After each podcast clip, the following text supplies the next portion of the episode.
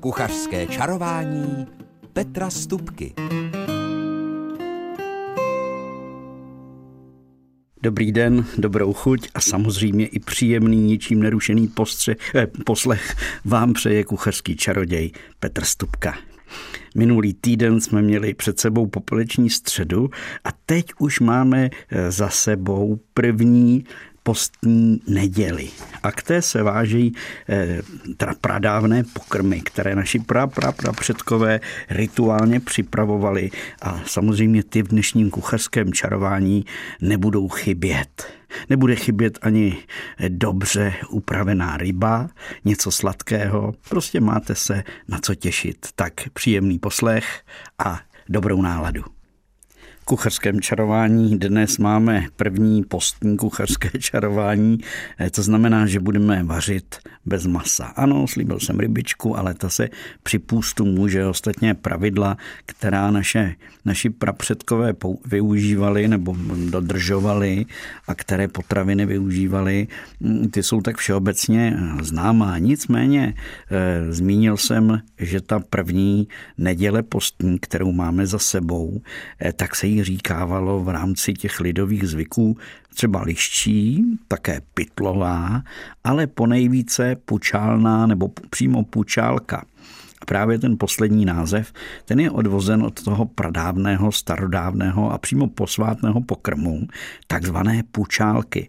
Jejím základem je hrách, a ten se nechá nabobtnat, poté naklíčit a potom se ty klíčky olámou a sní a tím naklíčením dojde vlastně k tomu, v tom semínku k důležitým změnám. Je tam spousta vitamínů a spousta opravdu velice cených látek.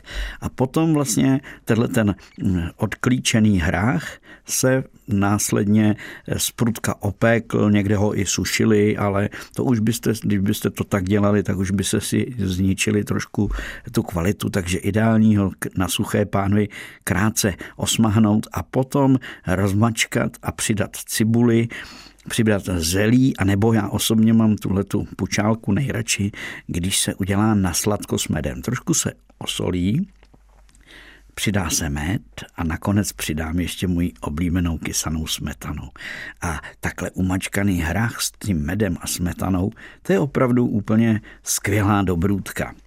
Tu a tam se také zbylá pučálka opravdu nechala v troubě vysušit, takže to křupalo.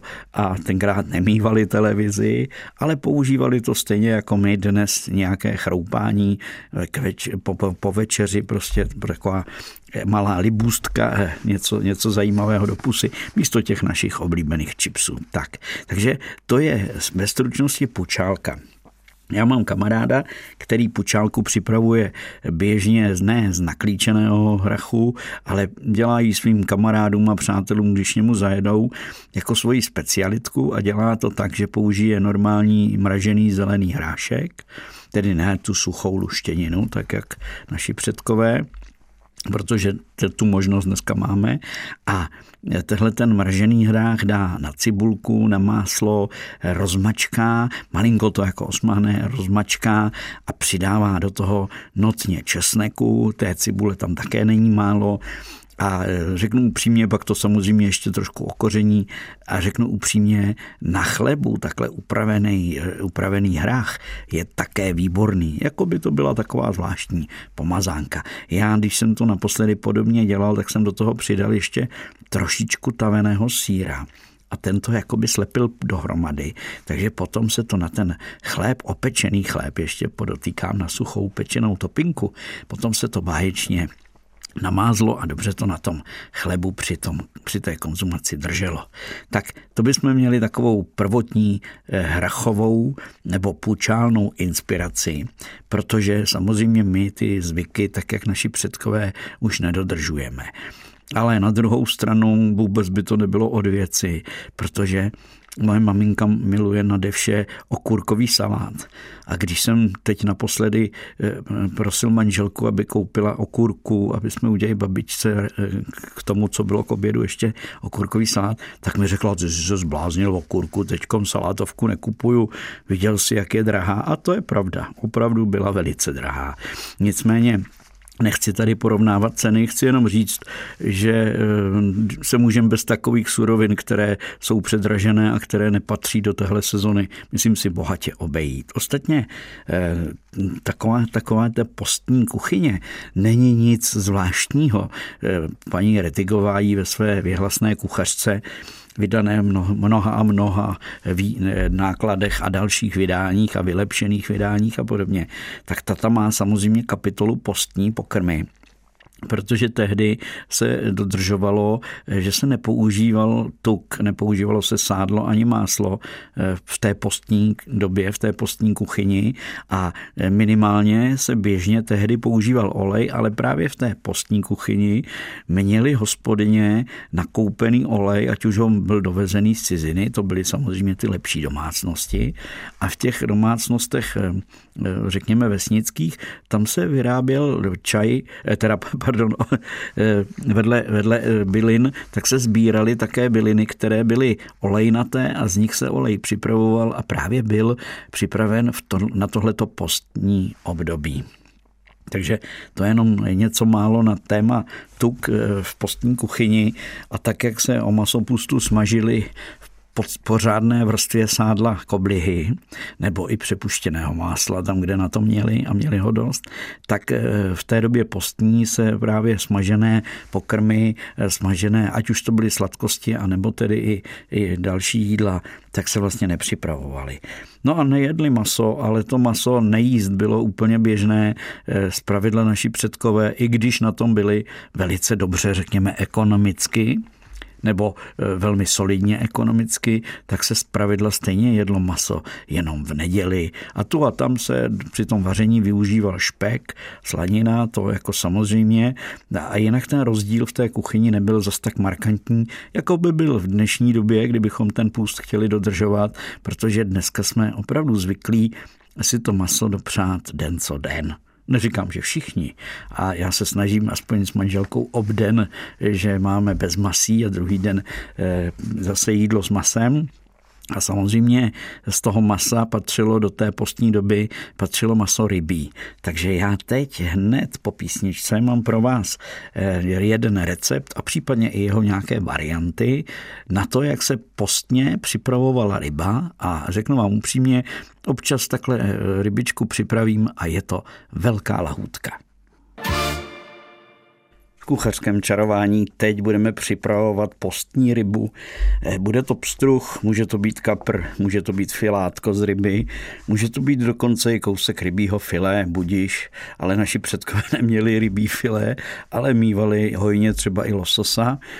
Takže eh, udělat si rybu tak, aby se vlastně dělala bez tuku nebo téměř bez tuku, eh, není žádný problém. Stačí, když máte troubu nebo nějakou troubičku, protože Tahle recept, který eh, jsem eh, si pro vás připravil, eh, ten se jmenuje ryba na cibuli. Ten starodávný název je ryba na cibuli. A ta cibule se nejprve trošičku osmahne. Samozřejmě v době mimo půst se osmahla se slaninou, se špekem, tak aby to pěkně zavonělo a ta cibule změkla. Nedává se syrová, ale opečená, osmahná, požaho, požahovaná, přímo bylo v tom receptu napsáno. Takže tahle ta požahovaná cibule se vloží na krajíček chleba, na to se položí ryba, která je osolená a pokmínovaná a všechno se to vrazí do trouby. A to je všechno, to je celý recept. Eh, ti naši předkové nevyhodili ani krajíček chleba a často běžně se v tom hospodářství domácím eh, nacházeli eh, tvrdé nakrájený chléb, který stvrdnul, prostě tvrdé krajíčky a tyhle ty krajíčky se speciálně právě tady v tomhle případě používaly, pokud měli čerstvý chléb, tak ten chléb na začátku nejprve v té troubě zasušili, nebo tedy usušili. Takže to už nechám na vás, jak to s tím chlebem provedete. Nicméně ten chleba by měl být lehce oschlý nebo úplně tvrdý ne úplně měkunký. Protože během toho pečení, jak z té cibule, tak z té ryby vyteče trošku šťávy a všechna ta šťáva se nachytá do toho chleba a pak se samozřejmě včetně toho chleba zbaští. V dnešní době můžeme použít na plech eh, pečicí papír, který je eh, velice šikovný, co si budeme povídat. Nic se na něj nepřichytí, takže na ten bych položil tyhle ty krajíčky chleba.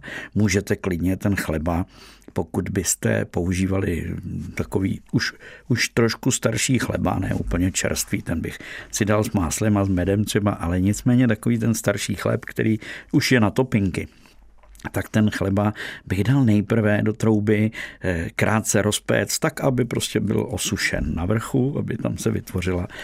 A potom tedy na to tu op, trošku opečenou osmahlou, jak jsem řekl, požahnutou cibuli. Tu cibuli klidně můžete dochutit nějakým kořením.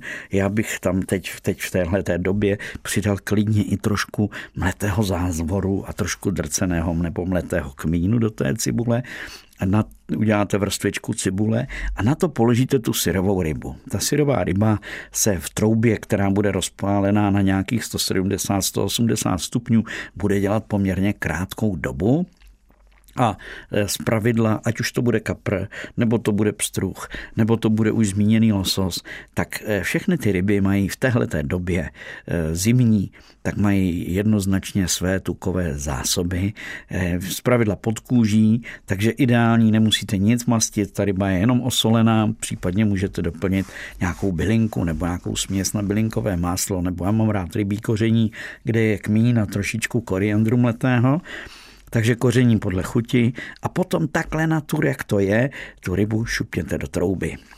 Co se týče velikosti té porce, klidně dělejte tu porci té ryby menší, ať už to bude malá podkůvka, nebo dvě, dvě takové porcičky, nebo to může být filátko. Když to bude pstruh celý, tak bych ho ještě zevnitř, z břicha jakoby, tak z té strany bych ho proříznul až k páteři, abych ho mohl trošičku, jak to řeknu, lidově rozplacatit. Rozumíte? Aby ta ryba se mi roztahla a tím pádem do ní to teplo lépe pronikalo. Tak, no a to je všechno. Eh, délka, délka přípravy. Budete-li mít porci lososa, tak doporučuji ho během toho pečení sledovat. Samozřejmě upevníte ho na ten, položíte ho na ten chleba tak, aby byl tou kůží navrh, pokud je to možné, aby se ta kůže opekla, případně můžete v té troubě nakonec trošku grilu na to pustit, ale nemusíte. A pozor, sledujem, sleduju tu rybu, myslím si, že když to bude 160, 170 do 180 stupňů, tak v téhle teplotě to trvá tak pět minut, řekněme, nebo šest minut podle toho, jak je ta porce velká. Ale jakmile z toho masa uvidíte v té troubě, že už se roní takové malé kuličky, malé kapičky šťávy. Někde ta šťáva na některých eh, rybách bude i jakoby zakalená, to jsou vlastně bílkoviny v té šťávě, které se tam, které se tam v tom horkém vzduchu vlastně vaří v té troubě. Takže jakmile začnou tyhle ty krůpěje vystupovat z té ryby na její povrch, tak pozor i do stran samozřejmě, tak pozor, to už je znamení, že už je to teplota moc vysoká. A v tu chvíli je dobré tu teplotu zmírnit třeba jenom na nějakých 100-110 stupňů při téhle teplotě už to není tak agresivní, jen ta teplota pozvolna do té ryby dovnitř dochází. A díky tomu tu rybu budete mít krásně upečenou a te, ta šťáva, která z toho ubyde z té šťávy, ta bude minimální, ta ztráta. Tím pádem opravdu to bude šťavnatá dobrá ryba. Kdybyste to dělali tak, jak naši předkové v tom receptu uvádějí, že se to dá na tyhle chlebové topénky, eh, dá se tam ta požahnutá cibule a na to se nám dají porce ryby, i větší porce ryby a 30 minut to máte držet v troubě horké, tak ano, e, všechna ta šťáva, e, která vytekla, taky máme dole v tom chlebu. To je v pořádku. Nicméně ta ryba už bude chutnat trošku jako piliny. No, on když je hlad, tak i taková trošku hůř upravená ryba se také sejde, co si budeme povídat. Nicméně, pokud chcete mít šťavnatou rybu, tak při tom pečení to takhle hlídejte. Jakmile to začne vyroňovat prostě takové ty malé či větší kuličky, kapičky, které pak samozřejmě po chvilič se prasknou a stékají dolů, prostě vytékat šťáva, tak zmírnit teplotu a dodělávat to pěkně zvolna. A věřte mi, když máte všechno takhle připravené, tak během čtvrt hodiny máte eh, tu rybu dodělanou a pak šup s tím na talíř a ještě bych k tomu doporučil nějakou takovou omáčičku. No je půst, pozor, žádná tatarka, žádná majonéza. Já bych dal kysanou smetanu a do té kysané smetany bych dal jenom takový ždibec, jenom trošičku česneku, malinko soli, případně nějaké koření, také sušená, možná máte v mrazáku eh, mraženou pažitku, tak ta by v tom byla úplně nejlepší. A nebo můžete do té kysačky přidat případně i eh, trošičku eh, citronové šťávy. No já vím, že v kysané smetaně je také dostatečně tuku a že by se tedy mělo spít, spíš tedy při půstu používat jen odstředěné mléko a tím pádem žádné tuky mléčné. Nicméně já tu kysanou smetanu mám natolik rád, že si ji během půstu neodepřu. Tak, tak to jsme měli rybu, eh, teď si dejme písničku a po ní mám pro vás jeden recept, který je opravdu zase starodávný. Možný, možná si někdo z vás vzpomene, že mu jeho babička nebo prababička dělala nudlový nákyp s ovocem. A ten budeme připravovat. Ano, 100 let Český rozhlas a 20 nebo už přes 20 let v jeho rámci ve studiu České Budějovice také kuchařské čarování. A já mám pro vás recept, který je určitě starší než 100 let, protože domácí těstoviny se vyráběly v našich kuchyních opravdu už od pra, pra, pra, pra dávna, ať už to byly různé vařené nočky nebo halušky a podobně nebo špecle se říkalo tady v těch krajích střední Evropy. A nebo to byly takové ty nudle eh, válené, suché, které se pak nechaly usušit, případně se nechaly usušit a nechá, mohly se nechat i eh, do zásoby. To především v krajích eh, jižnějších, v jižní Evropě nebo v, tom, v té střední, v tom středu moří, tam se pravidelně a ta tradice zůstala, že jo, do dneška, že se vyrobily i těstoviny, tam na tom sluníčku se snadno usušily a byly do zásoby nebo potom na prodej. Takže těstoviny jako takové v naší kultuře jsou opravdu už od pra, pra, pradávna. Jenom pro zajímavost, první zmínky o nich eh, jsou z arabského světa. Ale to nechme na jindy, až se budeme eh, procházet právě touhletou pradávnou kuchyní, která je vlastně takovým předobrazem i té naší dnešní moderní ale to nechme i na jindy.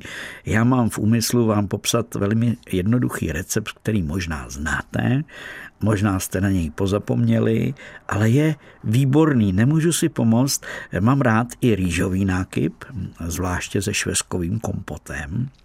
Nicméně, když vemete formu a vymastíte ji, no máslem, chtěl jsem říct máslem, ale jsme v půstu, tak jenom trošku, prosím pěkně, olejem, nebo trošku jenom máslem a vysypete ji strouhankou a potom ji naplníte vařenými těstovinami, které jsou eh, promíchané se směsí eh, jablek a dalšího ovoce. Ono naši předkové používali nejčastěji v téhle době už jenom sušené ovoce, případně ta jablíčka už trošku povadla, které měli ve sklepě takže eh, zpravidla se používal jablka a potom k tomu další sušené ovoce, které bylo. A tak dneska si můžeme dopřát bez problémů nějakou rozinku, eh, sušenou švestku, ať už ji máme ve svých zásobách. Ale já jsem jednou tuhletu, tyhle ty nudle zapečené dělal tak, že jsem vzal sušená eh, jablíčka, tedy křížaly, pak jsem měl i hrušky a ty jsem, jak je u mě zvykem oblíbeným trikem, je dal do šípkového čaje. Silný šípkový čaj a tímhle silným horkým šípkovým čajem zaleju to ovoce a ono změkne. A to je prostě úplně, úplně ono. A já ten šípkový čaj, toho není mnoho, já ho upiju trošku a pak do něj přidám, eh, ať už přidáte přírodní cukr, nebo med, mm, nebo, nebo běžný cukr, to je jedno, a udělám takový šípkový syrup, který potom používám ještě při tom samotném zapékání. Ale to vám, eh, to přijde až vlastně až na konec. Takže Uvařené těstoviny, ideálně domácí, protože ty mají lepší chuť, ale v dnešní době, kdy chvátáme, tak stačí i normální běžné těstoviny uvařit. Nezapomeňte dostatečně eh, vařit v dostatečně osolené vodě, protože když nebudou slané ty těstoviny, byť je připravujeme na sladko, tak to nebude dobré, nebude to ono, takže opravdu výrazně je osolte uvařené, nechte okápnout a potom promíchejte se směsí, ať už to budou ty namočené křížely, nebo to budou jablíčka. Ale pozor, ty jablíčka bych určitě i když je půst, trošku to tam nesedí, to možná slyšíte, ale chuťově to bude to nejlepší, když ty jablíčka s trošku z kořice a cukru pěkně podusíte na másle, ještě necháte trošku skaramelizovat, jak se říká. Tak, takže hrst rozinek k tomu a klidně můžete přidat i trochu ořechů, no a Takhle promíchané těstoviny dáte do mísy a tu mísu dáte do trouby a potom si rošleháte vajíčka v mléce, no a pak to samozřejmě zalijete. A nakonec, když to podáváte, vyklopíte to z té formy, eh, naše babičky to ještě hodně pocukrovaly a dávali k tomu třeba, tak jak jsem v tom receptu starodávném našel rybízové želé. Já bych dal klidně i trošku brusinkového kompotu a nebo jiného kompotu, to by se k tomu hodilo. A Navíc ten syrup, který, jak jsem o něm se zmiňoval, z toho šípkového čaje, tak tímhle tím syrupem bych to ještě celé přelil. No, Věřte mi, i takovéhle sladké jídlo, jako hlavní jídlo toho dne, není vůbec špatné. No, jablkové knedlíky, to znamená knedlíky plněné také jablky, anebo eh, vlastně těmi namočenými sušenými jablky nebo hruškami. I to naše babičky také připravovaly a v době půstu samozřejmě k tomu přišlo trošku tvarohu a možná i kousek másla, protože máslo, tvaroh a trošku cukru, to je také boží kombinace. No, trošku sladkého jsme měli. Já si myslím, že si dáme teď trošičku muziky a po ní mám pro vás eh, místo kuchařského kalendáře, eh, možná pro vás už eh, známé, ale myslím si, že nestojí za to si zopáknout pravidla nebo doporučení, které mám já osobně pro dobu půstu. Kuchařský kalendář ten tentokrát bude trošičku jiný, než že bych vám řekl nějakých sedm pokrmů, které by mohly v příštích dnech být na vašem stole jako inspiraci. Nicméně já jsem slíbil zároveň i takové eh, postní pravidla, já jsem je sepsal, to si pamatuju dobře, protože jsem to tenkrát sepsal jako postní desatero na počátku třetího tisíciletí. To si pamatuju do teďka. Já už jsem z toho potom udělal možná také sedmero. Nicméně taková, takové pravidlo pro tu příští dobu, když bychom dodržovali, že místo toho masa, tak jak si ho dáváme do nodině, ho aspoň několikrát během tu dobu nahradíme luštěninami, protože luštěniny jsou velice hodnotná potravina. Opravdu mají hodnotu, dá se říci, tu výživovou mají ještě výš než maso jako takové. Je to vědecky prokázané, protože obsahují stejné množství eh, bílkovin jako maso. Navíc ty bílkoviny jsou snadno pro nás stravitelnější než ty živočišné bílkoviny. Ale zároveň obsahují i další cené látky. Já tady nebudu teď dělat přednášku, ale prostě, když se dobře udělá luštěnina, tak je to přece lahůdka. Já třeba kombinuju docela často, nebo rád dělám pomazánku s fazolí, nebo eh, polévka s luštěninami, to je lahůdka. Já když jsem v Itálii nebo ve Španělsku, tam běžně se do polévek dává nejenom červená čočka, ale i různé druhy fazolí a fazolek. Takže takhle bych kombinoval. Takže doporučil bych nějakou polévku, řekněme hrstkovou, ve které bude trošku obilných vloček, ve které bude samozřejmě nějaká luštěnina uvařená a nějaká zelenina. Tak takováhle hrstková polévka tady se prostě pomalonku uvaří a zahustí se těmi ovesnými vločkami, tak je to prostě lahůdka. Další pravidlo, když maso, tak rybu, to už jsme zmiňovali.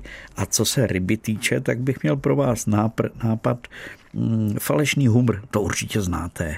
Už za to táče se to dělávalo, že to bylo z rybího filé, trošku nastrouhané mrkve a celeru. Tu mrkev a celer je třeba spařit a potom už jenom to do, doladit, dotáhnout. Samozřejmě dávala se majonéza, v dově půstu bychom měli přece jenom to tučné trošku omezit, tak klidně zkuste takového falešného humra udělat třeba s hutným dobrým jogurtem anebo už zmiňovanou kysanou smetanou. Tak eh, místo uzenin si kupuj sír a dodám jen k tomuhle pravidlu dodám, že poznáš, že ten sír, že si na něm daleko častěji a eh, lépe pochutnám, než na, nějakém, eh, na nějaké uzenině. Ne, že by klobáska byla špatná, ale budíš je půst. Eh, zrovna včera jsem si ukrojil jen takový kousek ušlechtilého síra, ve kterém byly kousky koření a kousky nějakých bylinek a paprička taky.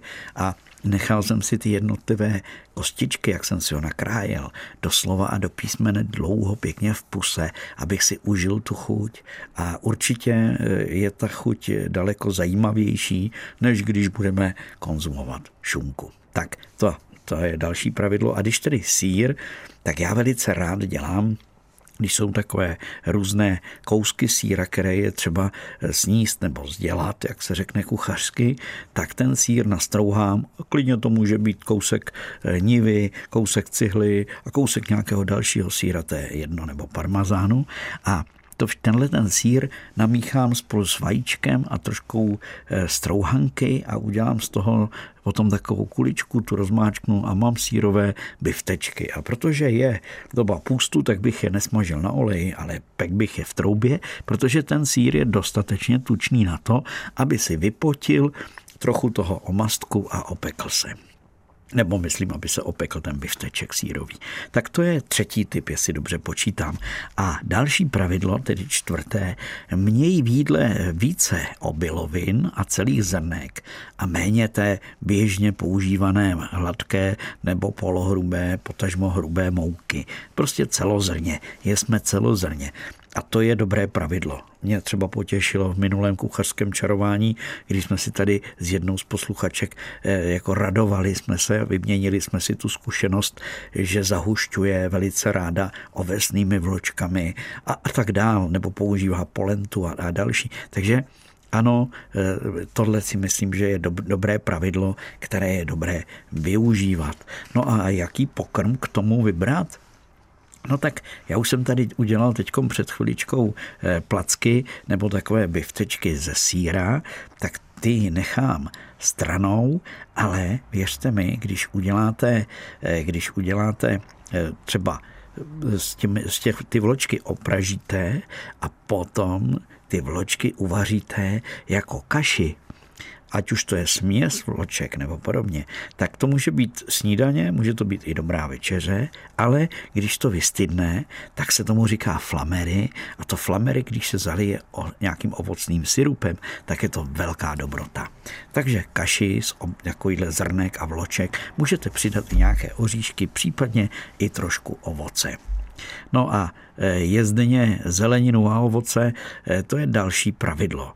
A věřte mi, že je to dobré pravidlo, které doporučují, vlastně dá se říct, na tom se shodnou všichni, kdo se starají o zdravou a dobrou výživu, že se shodnou na tom. Tam, kde jsou lidé zvyklí dojídat se zeleninou a ovocem, tak tam jejich zdraví je daleko lepší a lepší. A jezdeně zeleninu, o, teď je drahota, ale věřte mi, takové kysané zelí, to byla zelenina, kterou jedli naši prapředkové docela pravidelně. Prostě a jednoduše jedli kus povařené nebo uvařené mrkve celeru, případně eh, právě to kysané zelí s trochou cibule jako olejček, ale přidali olejček a měli z toho salátek. A případně, kdo chtěl, tak dětem se na to dávali ještě med a ovoce žvíkali sušené a to také stojí za to. Akorát ty starší, kteří už na to neměli zuby, tak ty si ho zalévali horkým, eh, vlastně horkou vodou a to ovoce se stalo čajem a zároveň i dobrotou v tom čaji.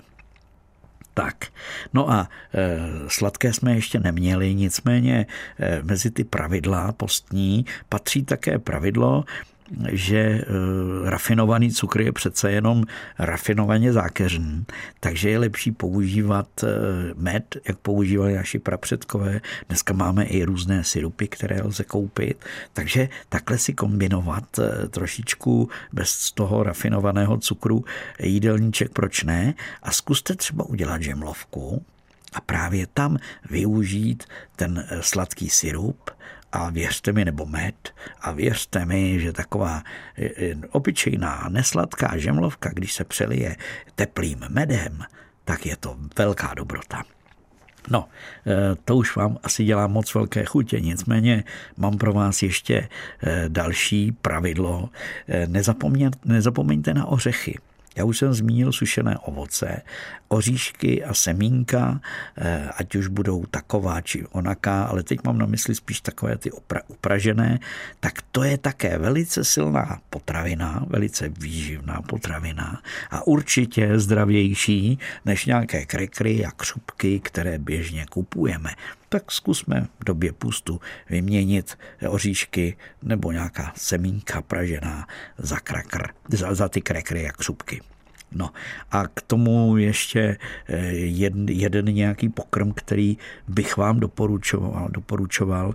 No tak eh, polévku jsem zmiňoval, nicméně nezmínil jsem třeba, eh, existuje zázračná potravina, která, která, kterou nazýváme běžně kroupy a věřte mi, že luštěnina a kroupa dohromady tvoří takzvaný šoulet a že to stojí za to si ho jednou za čas takovéhle přímo třaskavé jídlo připravit. No, e, může být na neděli, třeba i s kouskem masa, třeba s nějakou klobáskou. Budiš, budeme hřešit. No, ale teď už nebudeme hřešit. Teď už e, vám popřeju za ty, kdo připravili dnešní kuchařské čarování. Jako obvykle to byl Honza Simota a do mikrofonu vám chutě dělal Petr Stupka, tak vám za nás oba popřeji krásný dny, krásné dny, plné sluníčka a i když zrovna slunce nebude na nebi, tak věřte, že můžeme mít to slunce jaksi uvnitř a už se trošičku potichonku těšit na jaro. Buďte zdraví.